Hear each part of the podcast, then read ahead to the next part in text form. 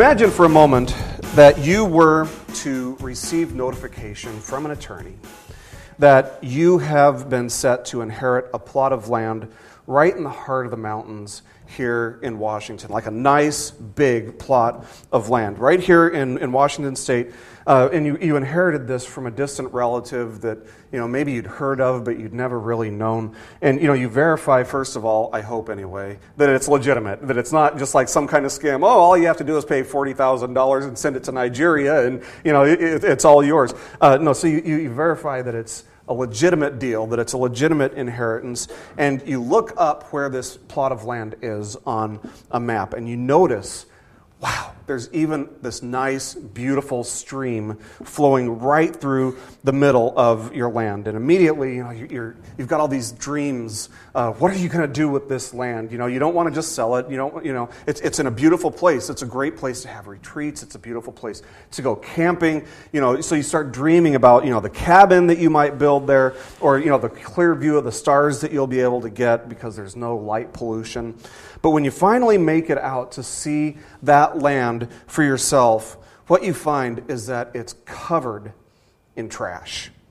Uh, there's just a layer of trash everywhere you look. There are cans, there are uh, you know candy wrappers, there are dirty diapers. I mean, you name it, it's out there, and it's all over the place, all over your land. And it's obvious that this junk, this trash, has been there for some time. But worst of all, worst of all, is that somebody has apparently dumped trash into that beautiful stream that, uh, that's flowing right through your property. And so you set your stuff down, put your, take your backpack off, set your stuff down, and you start cleaning up that mess, that mess. And after several hours, of working really hard to get this mess cleaned up, you can just barely start to notice that, that it's making any difference at all. It hasn't been easy, obviously, but you've been making progress, and you can see that you've been making a little bit of progress, but you know, it's, it's been several hours, and you're exhausted.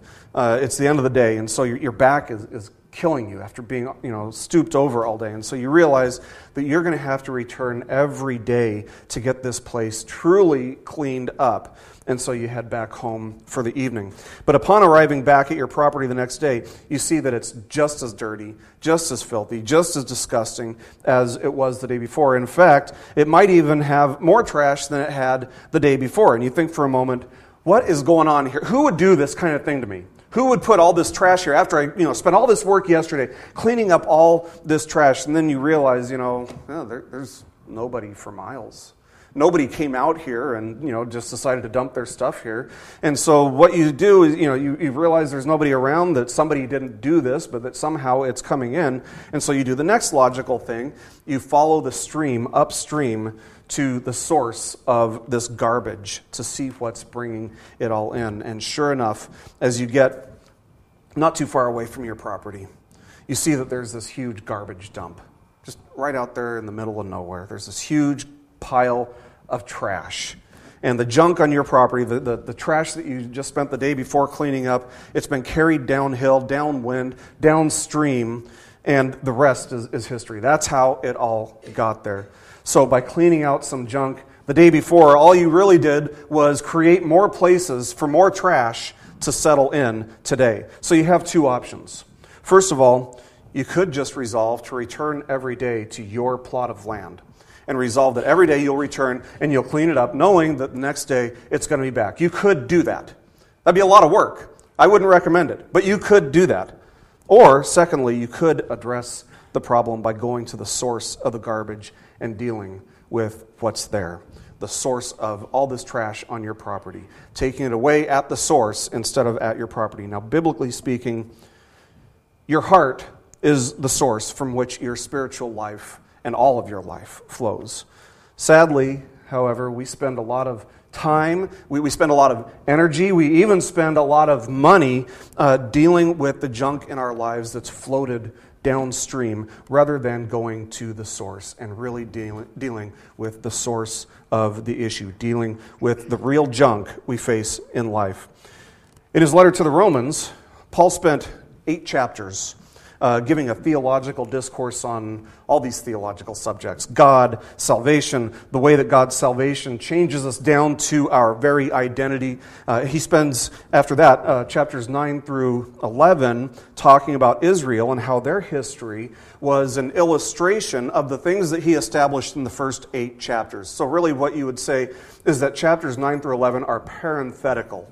It's an illustration of everything that he's already established in the first eight chapters. And then we come to chapter 12, where we're told how all of these great doctrines that were established in chapters 1 through 8 should affect our lives. In fact, uh, one of my seminary professors, Barry Leventhal, said this is the way that you should read this. Start with the last verse of chapter 8 and then read into chapter 12. So let me start with, by reading the end of chapter 8 and then we'll, we'll go on into chapter 12. Uh, starting with chapter 8, verse, uh, verse 38. Paul says, For I am persuaded that neither death, nor life, nor angels, nor rulers, nor things present, nor things to come, nor powers, nor height, nor depth, nor any other created thing will have the power to separate us from the love of God that is in Christ Jesus our Lord. Now we skip right to chapter 12, verse 1, where we read, Therefore I urge you, brethren, continual it's a continuum. Therefore, I urge you, brethren, by the mercies of God, to present your bodies as a living and holy sacrifice, acceptable to God, which is your spiritual service of worship. And do not be conformed to this world, but be transformed by the renewing of your mind, so that you may prove what the good will of God is, that which is good and acceptable and perfect. For through, for through the grace given to me, I say to everyone among you not to think more highly of himself than he ought to think, but to think so as to have sound judgment, as God has allotted to each a measure of faith.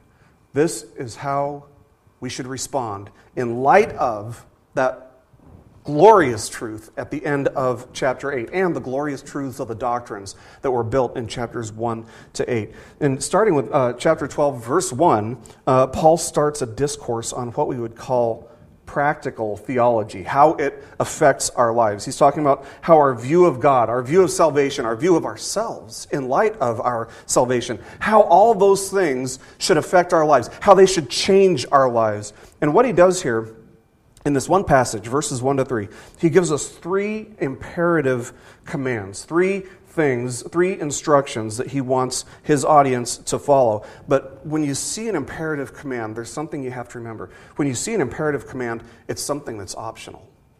It's something that the person has to choose to do. He doesn't say, therefore you will be. He says, therefore do this. Not, therefore you're going to do this.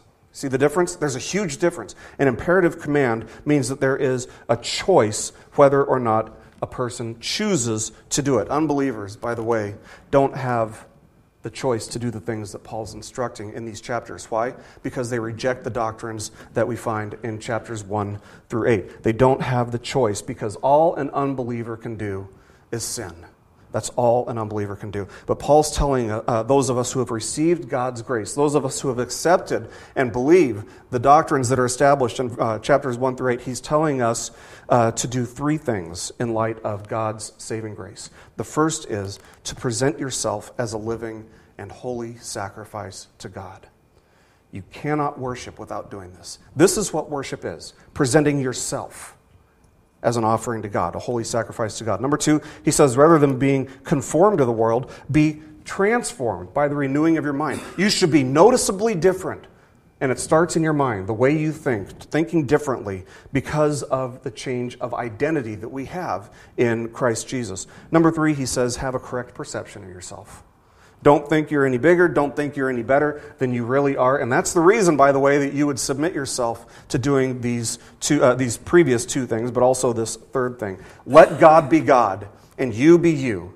And let God be in charge of what God's in charge of, and you just be obedient to what God has commanded you to do.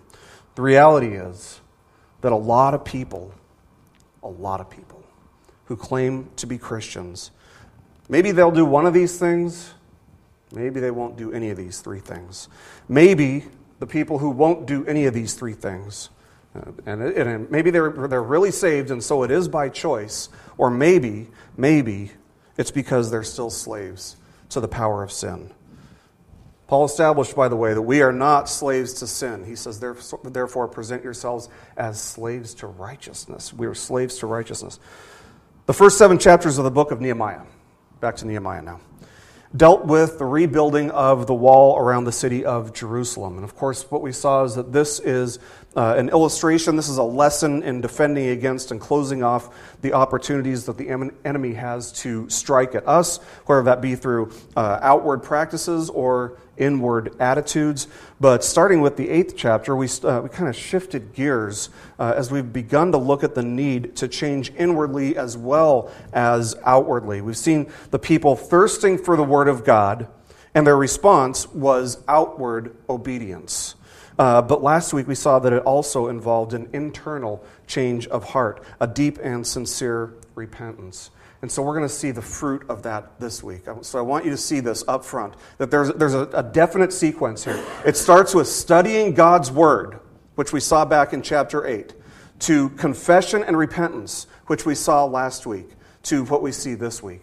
And that is a transformed way of living. This week, we see that the people are going to resolve to do these three things that Paul instructed his audience to do. How that plays out is going to vary from person to person. How a person, uh, you know, it, it, uh, submits themselves as a living sacrifice is going to vary from person to person. But the person who belongs to God must change. And as we'll see today, that change, that transformation, if you will, is the only legitimate, tangible evidence that exists that we are God's people. The change, this transformation that Nehemiah records, actually starts with the final verse of chapter 9.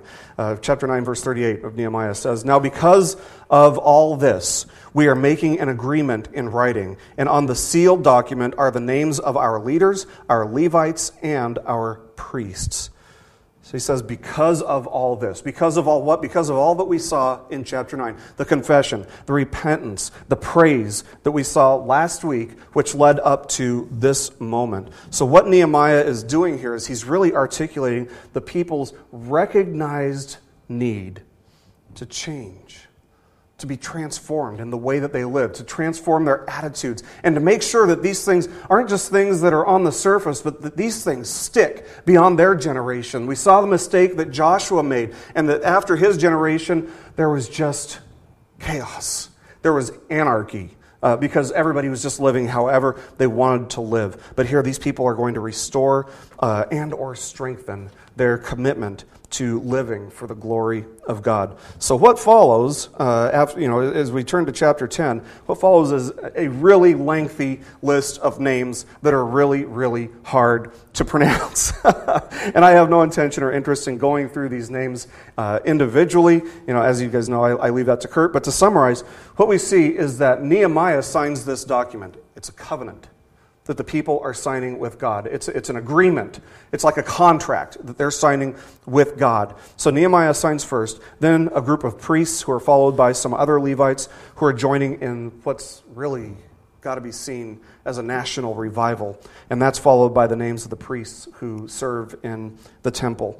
Uh, so there you go. Now we, have gone all the way up to uh, verse 28, just summarizing up to verse 28. But what a shame it would be if only uh, the leaders of a nation committed themselves to living for the Lord and nobody else, if it was just the leaders. I mean, that would be the shortest lived revival and the shortest lived governing body in history. So when we get down to verses 28 and 29, we see that the leaders are joined by just the common people, the people who aren't, uh, don't fit into these other categories that we talked about.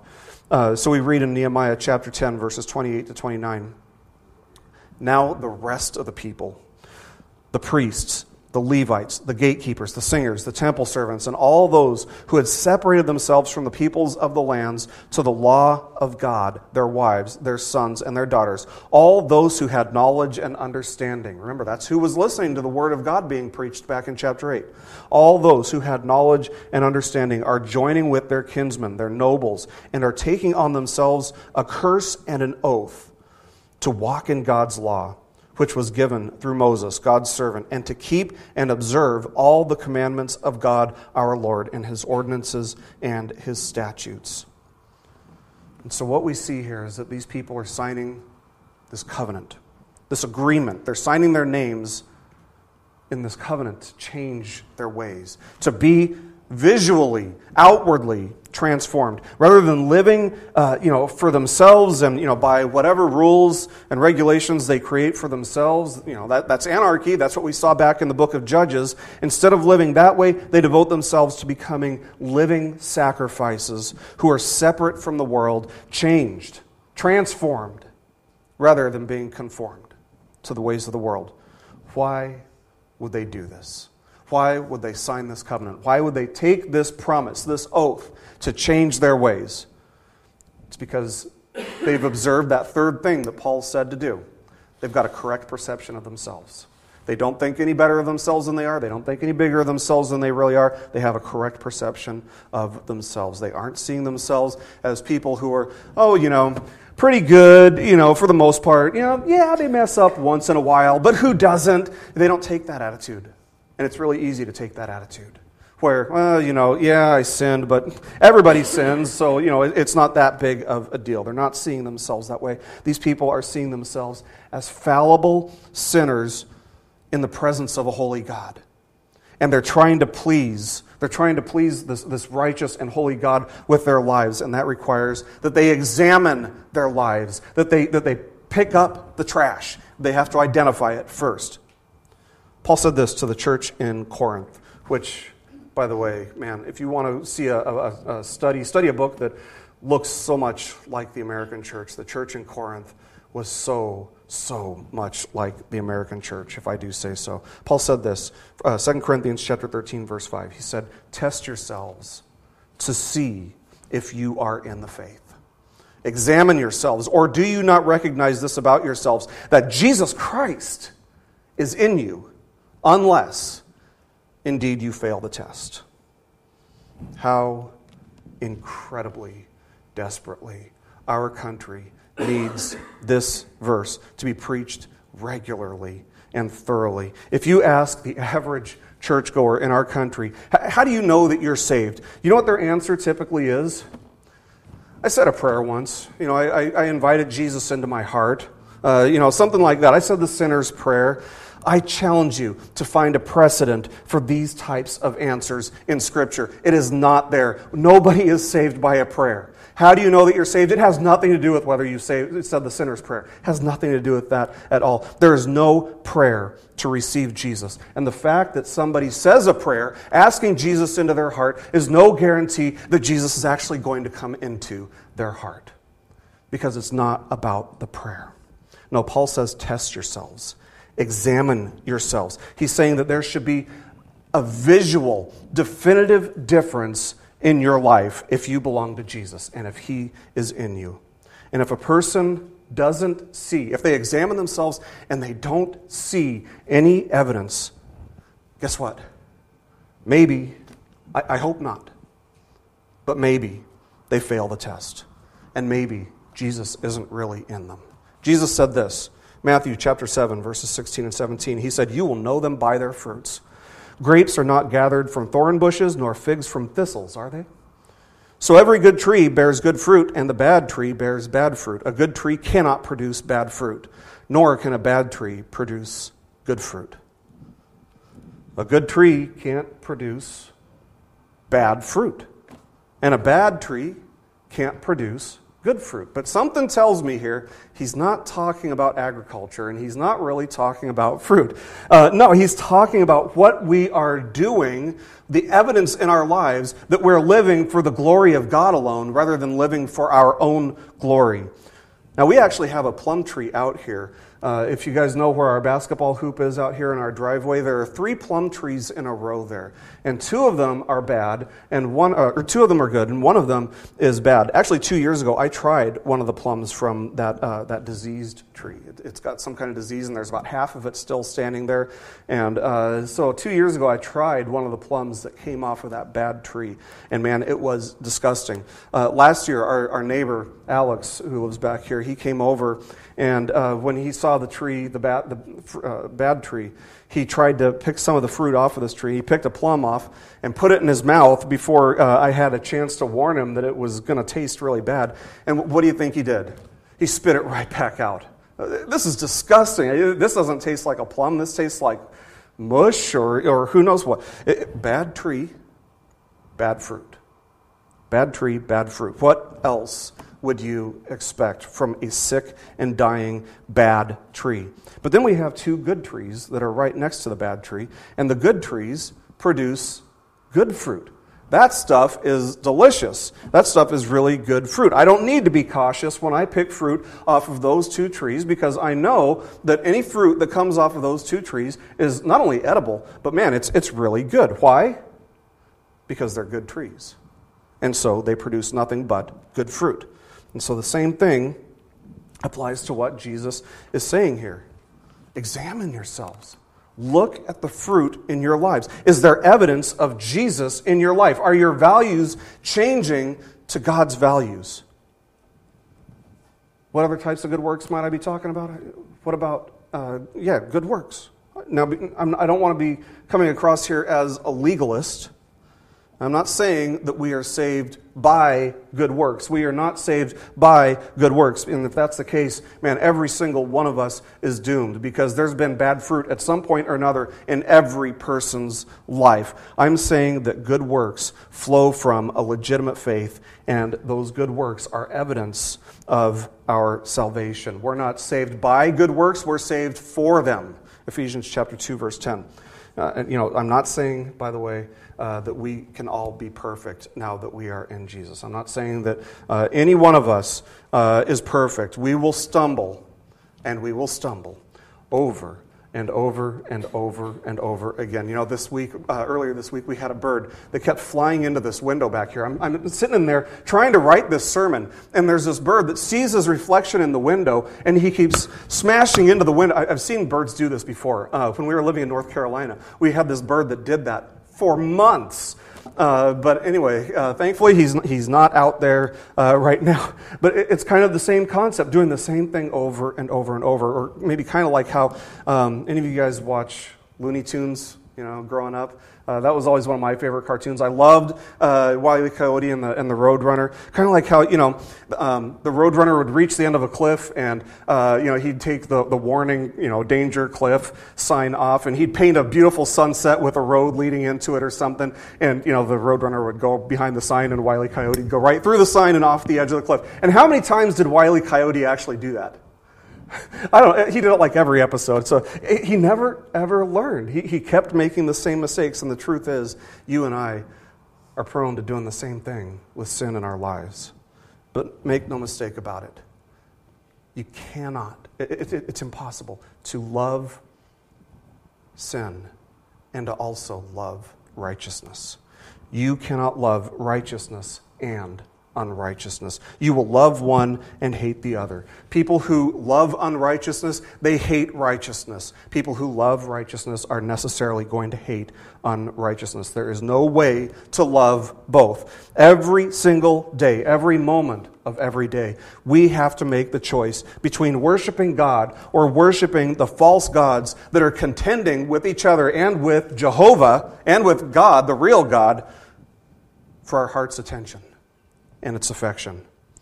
Choosing to worship false gods. What's that called? Anybody? Idolatry. That's the single greatest cause of sin in our lives.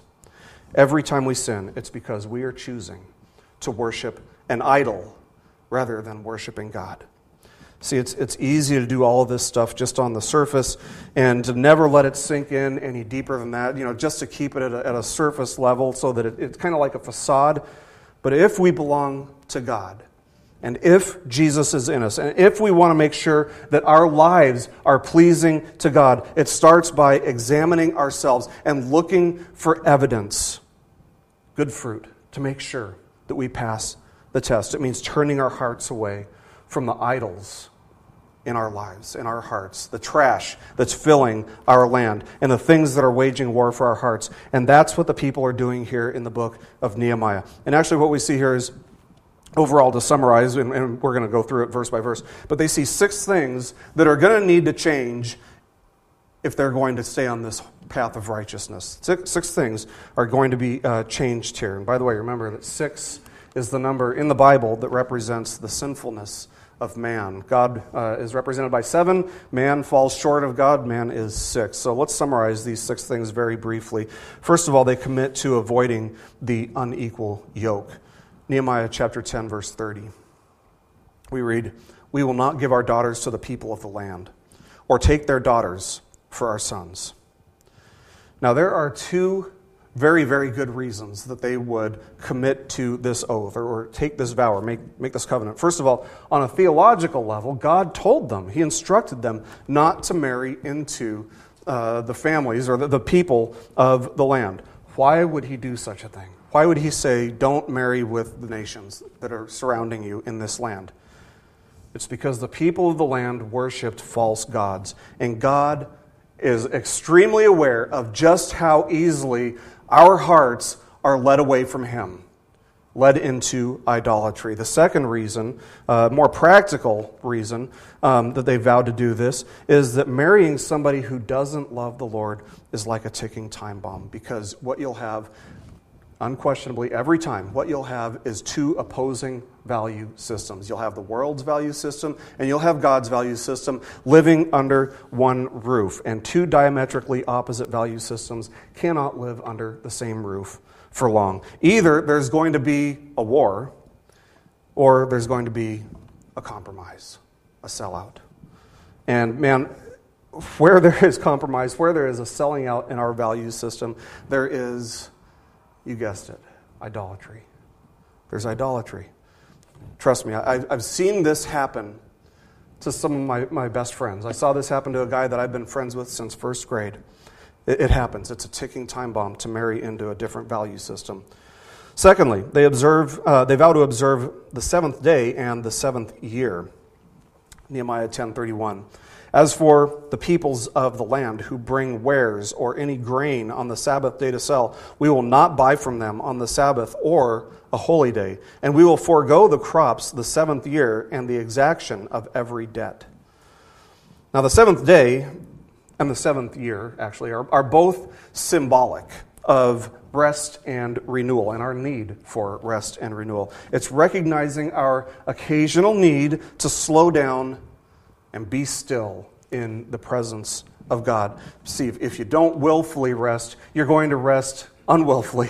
If it's not with your will, you will rest against your will because our bodies can't go without rest. Uh, too long. God designed our bodies to need rest, and that's the purpose of observing the Sabbath day, just to find a day to be still, to rest, and to be in the presence of God.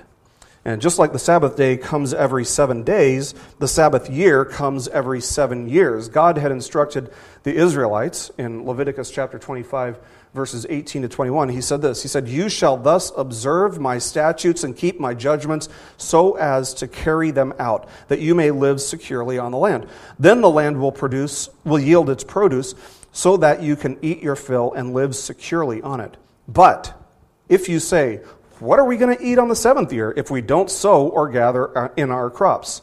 Then I will so order my blessing for you in the sixth year, so that it will bring forth the crop for three years. So, see, the Sabbath year is about remembering that God can make something happen even when it seems impossible. They're saying, you know, how are we going to eat if we don't sow anything in the seventh year? If we don't work the seventh year, how are we going to have anything to eat?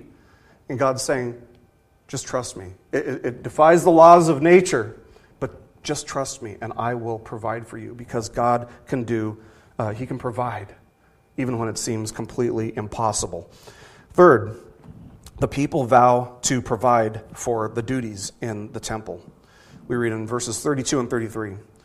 We also placed ourselves under obligation to contribute yearly one third of a shekel for the service of the house of our God, for the showbread, for the continual grain offering, for the continual burnt offering, the Sabbaths, the new moon, for the appointed times, for the holy things, and for the sin offerings, to make atonement for Israel and all the work of the house of our God. See, the purpose of the, one of the purposes of the temple, at least, was shed blood sacrifice.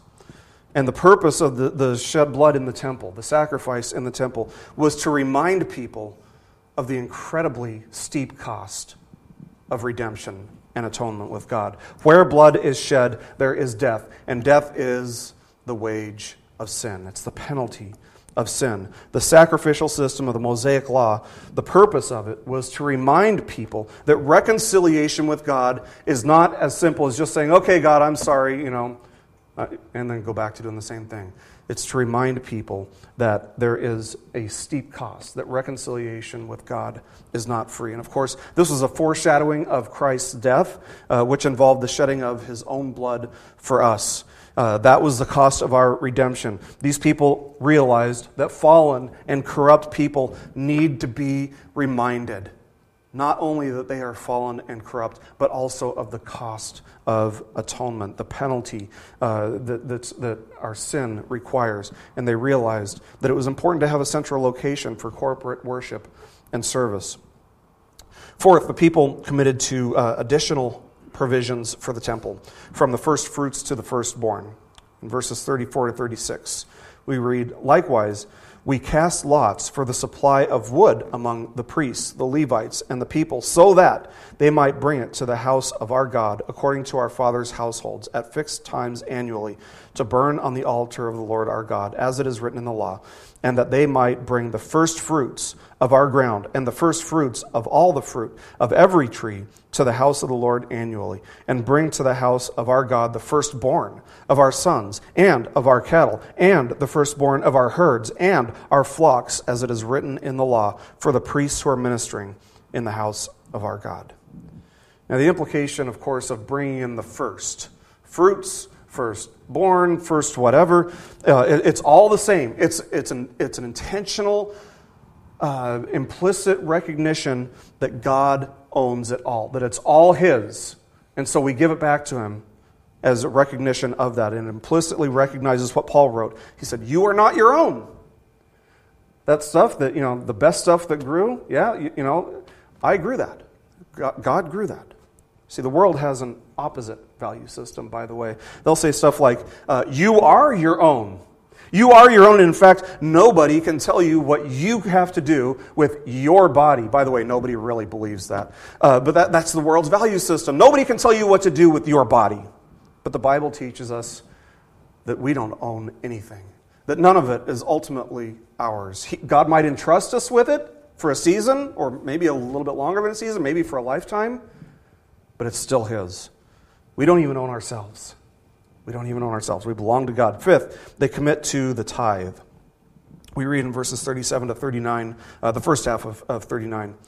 We will also bring the first of our dough, our contributions, the fruit of every tree, the new wine, and the oil to the priests at the chambers of the house of our God, and the tithe of our ground to the Levites. For the Levites are they who receive the tithes in all rural towns.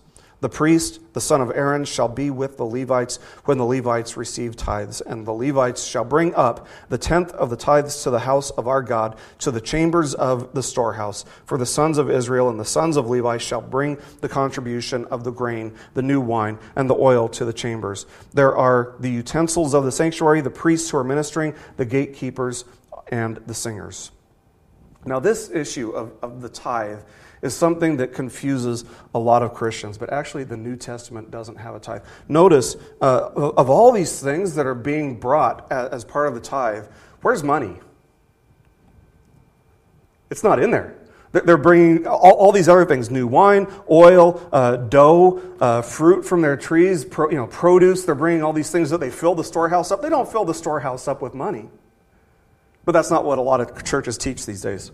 So the, the tithe was part of the law of Moses, and it applied only to Israel. The principle for giving in the New Testament is that we are to give a portion of our wealth uh, back to the Lord, but that we have the freedom to determine exactly what that portion is. Paul said this to the Corinthians, 1 Corinthians chapter 16 verse 2. He said, "On the first day of every week, each one of you is to put aside and save as he may prosper, or as he has been blessed, so that no collections be made when I come." See, Paul didn't want to be there to influence their giving.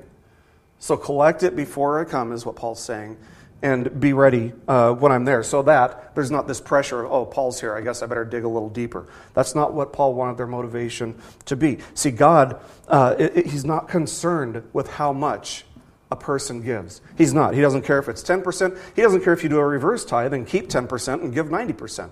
That's not what he's concerned about. He's concerned with the attitude, he's concerned with the heart of the giver, or in some cases, the, the heart of the person who doesn't give at all, or the person who gives out of a sense of uh, begrudgment, you know, uh, hesitation. They don't want to give. You know, this is mine, but whatever, I'll, you know, I'll give God 10% because, you know, I, if I can tip a waiter, I can, I can tip God. You know, that, that, that's not the type of heart that pleases God. In his second letter to the Corinthians, uh, he, he instructed them uh, Paul instructed them each, mu- each one must do just as he purposed in his heart, not grudgingly or under compulsion, for God loves a cheerful giver. That's 2 Corinthians chapter 9, verse 7. This is the means that God has ordained that the New Testament church would be supported. We don't give because uh, we want to be given, we want, we want God to give us even more so that we can give more. I've been in churches where You remember that service? I'm asking my wife. Uh, yeah, we were at a service where that was, uh, that was the, the, whole point. We, we give so that we can get, so that we can give, so that we can get, was, was what they kept teaching. And I thought, wow, that is not what the Bible teaches at all. So we don't give so that we can get. We don't give so that God will uh, give us more favor and bless us in uh, maybe non material ways. And we certainly don't give because it's necessary for us to give to be forgiven. that, that is not how it works. We give simply because we're grateful for what God has blessed us with, what we've been given, and what He has uh, put us in charge of, what we're accountable for to Him. The fact is, our, our money is always going to go. It will always go wherever your treasure is. That's biblical. Jesus said that this is, this is how it works that where your heart is, that's, that's where your treasure is. Sixth and finally, the people commit to making corporate worship a priority in their lives. So he, it's kind of a summary statement here at the end of verse 39. Thus, we will not neglect the house of our God. That's kind of a general blanket statement, all encompassing statement, because they know that there are going to be some things that maybe they haven't exactly thought of, some things that, you know, a need may arise that isn't covered in all of these things. So this is just kind of a general statement. Thus, we will not neglect the house of our God. Here, the people are committing to faithfully attending corporate public worship services. And of course, they're not saying that that's the only time that you should worship because our whole lives should be filled with worship. That's how their lives were filled as a result of this change that had occurred in them.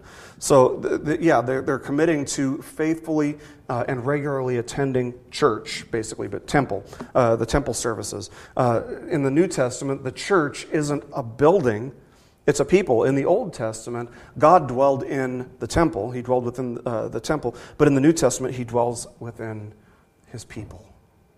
That's such a beautiful picture when you wrap your mind around it. And that's the only reason why any good fruit will ever be found in a person's life, is because God is making His dwelling in their person. See, when we belong to God, change will happen. It must happen, and it keeps happening until the day He calls us home. That's the fruit that true faith will produce. If it stops happening, if we stop producing good fruit or what appears to be good fruit in our lives, guess what? We're just back to square one, where we're examining ourselves, examining our motives, examining our actions. Why am I doing this? What am I doing? Am I doing it to please God or am I doing it just to look good, just because it's kind of the right thing to do? Examining ourselves. That's back to square one when change stops or if change stops. And I hope, I hope that in my life, in my kids' lives, in my grandkids' lives, I hope that if good fruit ever stops becoming apparent, somebody pulls me aside or them aside or whoever and says, Man, what's going on? Let's examine the evidence here. Let's examine. Can you examine yourself for just one second here? What are your motives? I hope that somebody would love me enough to do that if it were to stop. But I'm constantly examining myself. Myself every week, I examine myself, and, and this week, as I did that, I, I had such a burden for what we've been studying and what we're going to and what we were going to study today, because really, this is the stuff that uh, was really my passion when I got into ministry to begin with. This whole process of transformation, this whole change that should be taking place in the lives of God's people because we've all seen it. As we've studied the past couple weeks, we've all seen our nation just sliding further and further away from God. And it's something that's been going on for a long time, and it's got to stop. It's got to stop. But it's not something that we can just say, okay, everybody stop. It's something where God's people are going to have to do something. And there are two things, there are two things that are going to cause a reversal of this, of this trend. Uh, two things will cause uh, a revival in this nation. The first thing is persecution.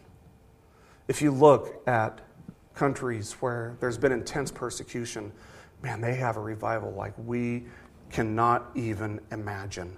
Because when your life is on the line, you better be for reals. You better be for real. So that's, that's the first option persecution. The second is that God's people, we, will turn from our idols and commit to living out our faith wholeheartedly and without compromise, to be completely transformed in our lives. See, we'll start cleaning up the trash in our lives by going to the source, throwing away the idols, the trash that have polluted our hearts and that have just been obstacles, like an obstacle course in our lives that we've brought on ourselves. And that'll be evidenced by our confessing and turning away from our sins and giving God first priority, not just on Sundays, but every day. And not just in one aspect of our lives, but in every aspect of our lives. In other words, we have to commit to being a living sacrifice to God, seeking daily transformation by renewing our minds rather than being conformed to the ways of the world and accepting the world's value system. We have to be transformed so that we are not only embracing God's value system, but living it out and keeping God in his rightful place. And so, this is my prayer that we will commit to being renewed and transformed by the power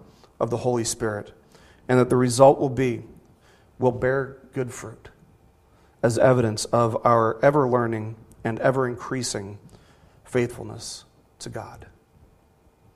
Let's pray.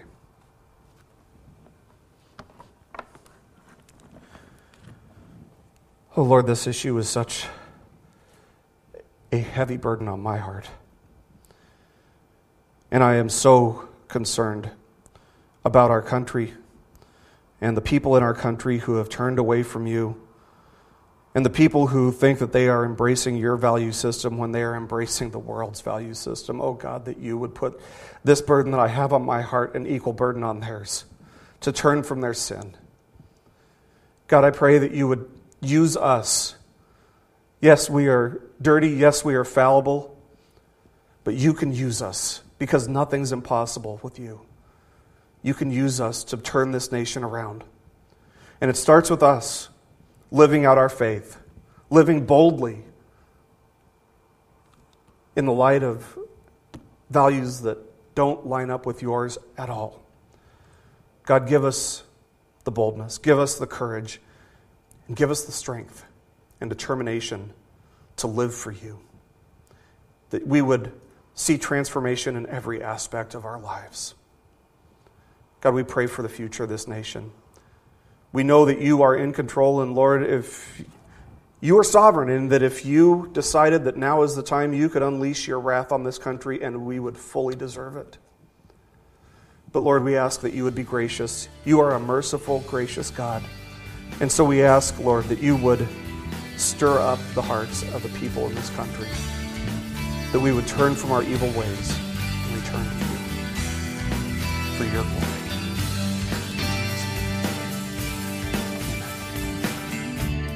So this message has been brought to you by BibleStudyPodcast.org. We are a listener supported ministry.